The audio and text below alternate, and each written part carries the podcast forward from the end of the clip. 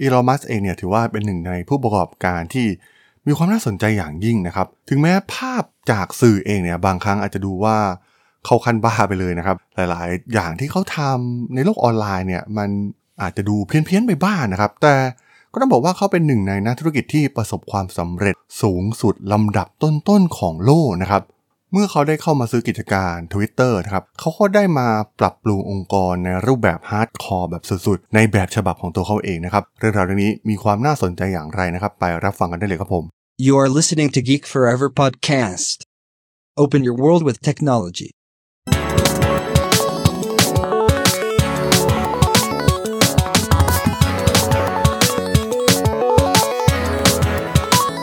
This is Geek Story.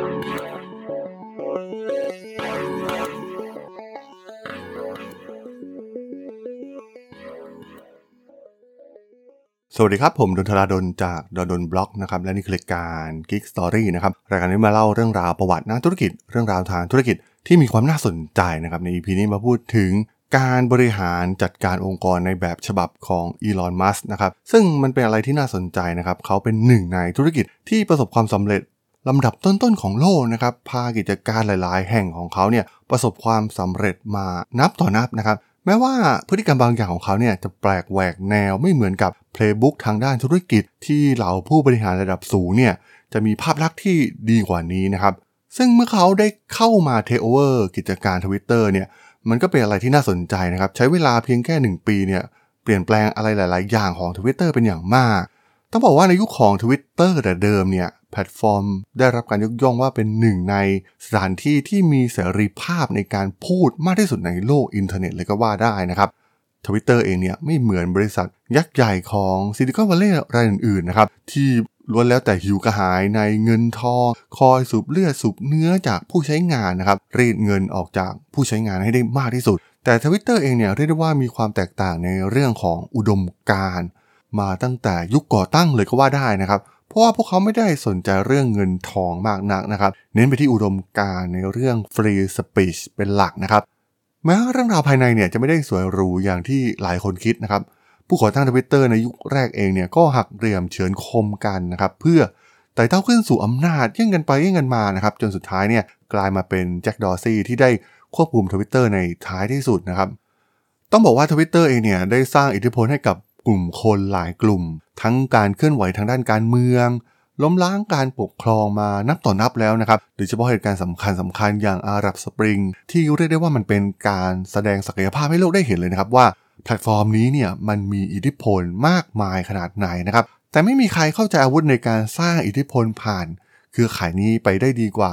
โดนัลด์ทรัมป์ในปี 2016 นะครับ เพราะว่าเขาเองได้ใช้มันเป็นส่วนหนึ่งในการผลักดันตัวเอง เข้าสู่ทำเนียบขาวได้สำเร็จ หลังจากการเลือกตั้งประธานาธิบดีสหรัฐผ่านพ้นไปนะครับ ทีมงานทวิตเตอร์เองเนี่ยก็เริ่มเห็นจุดอ่อนบางอย่างในตัวแพลตฟอร์มของพวกเขา Twitter เองเนี่ยได้ทำการปรับนโยบายการกลั่นกรองเนื้อหาใหม่ทั้งหมดนะครับ เพื่อให้มีความปลอดภัยมากยิ่งขึ้น และมุ่งเน้นที่จะทำให้แพลตฟอร์มของพวกเขาเนี่ยลดความ toxic ลงไปนะครับ Twitter อ้างว่าจะไม่มีวันปล่อยให้แพลตฟอร์มถูกใช้โดยเผด็จการ เพื่อยุยงให้เกิดความขัดแย้งนะครับ แล้วก็ทำให้มีการแบ่งขั้วของผู้คนอีกต่อไป และสุดท้ายเนี่ยก็ได้ลงดาบขั้นโหดมากๆ โดยการแบน account ของโดนัลด์ทรัมป์นะครับ หลังจากเกิดจลาจลครั้งใหญ่ที่รัฐสภาสหรัฐ และนั่นถือว่าเป็นชนวนที่สำคัญที่สุดเลยนะครับที่มาสะกิดใจอีลอน มัสก์เป็นอย่างมากนะครับ จนเขาเองเนี่ยต้องเข้าซื้อกิจการ เพราะว่ามัสมองว่าแพลตฟอร์มกำลังเสียหายนะครับ เมื่อยอมรับเจตนารมณ์ของกลุ่มรัฐบาล หรือว่ากลุ่มชนชั้นสูงด้านสื่อเสรีนิยม รวมถึงการแบนทรัมป์ออกจากระบบเนี่ยเป็นเรื่องที่เขารับไม่ได้เป็นอย่างยิ่งนะครับ ซึ่งแน่นอนนะครับก็ไม่ต่างจากทรัมป์นะครับ เพราะว่าอีลอนมัสฉลาด และรู้วิธีการใช้ทวิตเตอร์เป็นอย่างดีนะครับ เรียกได้ว่าเขาก็เป็นหนึ่งคนนะครับที่ละเมิดทุกกฎเกณฑ์ แต่กลายเป็นว่ามันได้ทำให้เขาเนี่ยกลายเป็นที่รักของแฟนๆนะครับ มันไม่น่าแปลกใจนะครับที่บัญชีของอีลอนมัสเนี่ยเป็นบัญชีที่มีผู้ติดตามอันดับที่ 2 ของโลก และมัสเองเนี่ยเหมือนจะหลวมตัวนะครับโดยทุ่มเงินเข้าซื้อทวิตเตอร์สูงถึง 44,000 ล้านดอลลาร์ และต้องการให้ทวิตเตอร์เนี่ยกลับมาเป็นแพลตฟอร์มแบบเดิมนะครับที่ free speech อีกครั้งหนึ่งนะครับ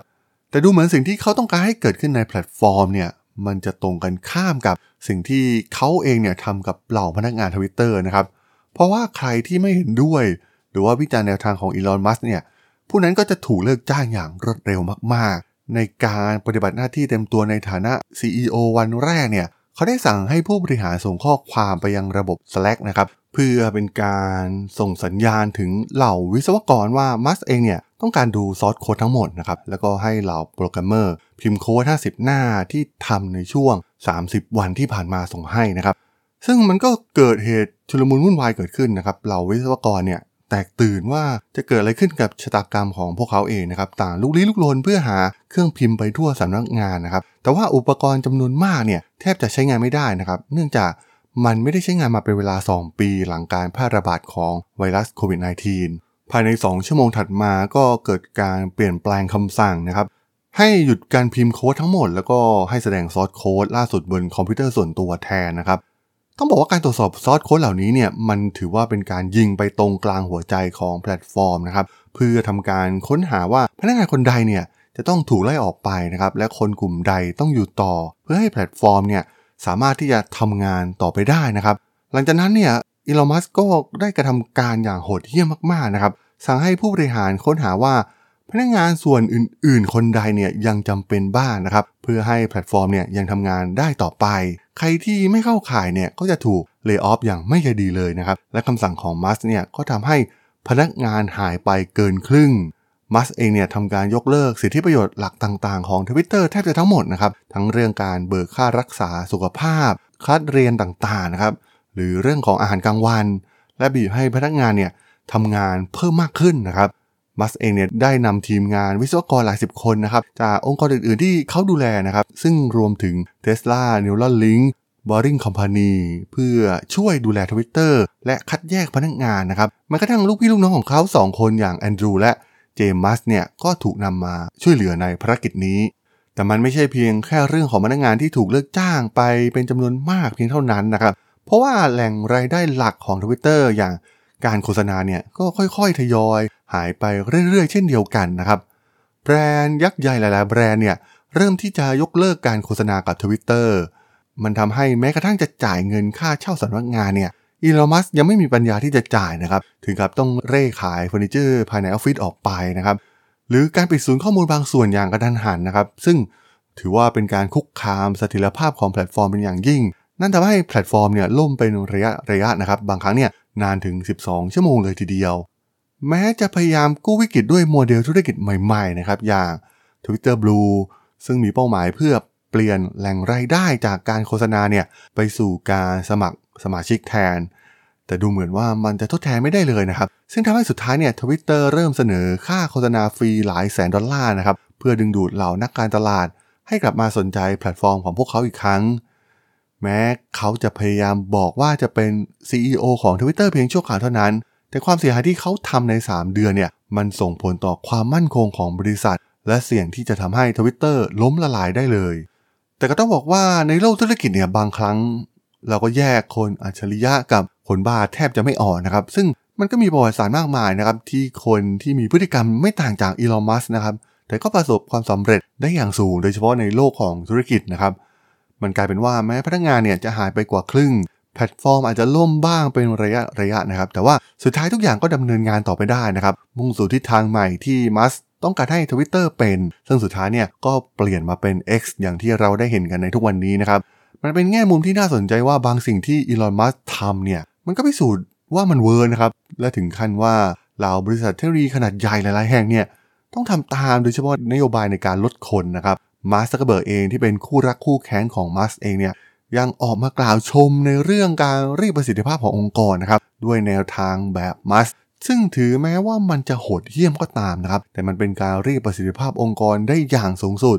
และเขาก็พยายามทำตามกับเมตาเช่นเดียวกันนะครับ ด้วยการปลดพนักงานล็อตใหญ่ หลังจากนั้นเพียงไม่นาน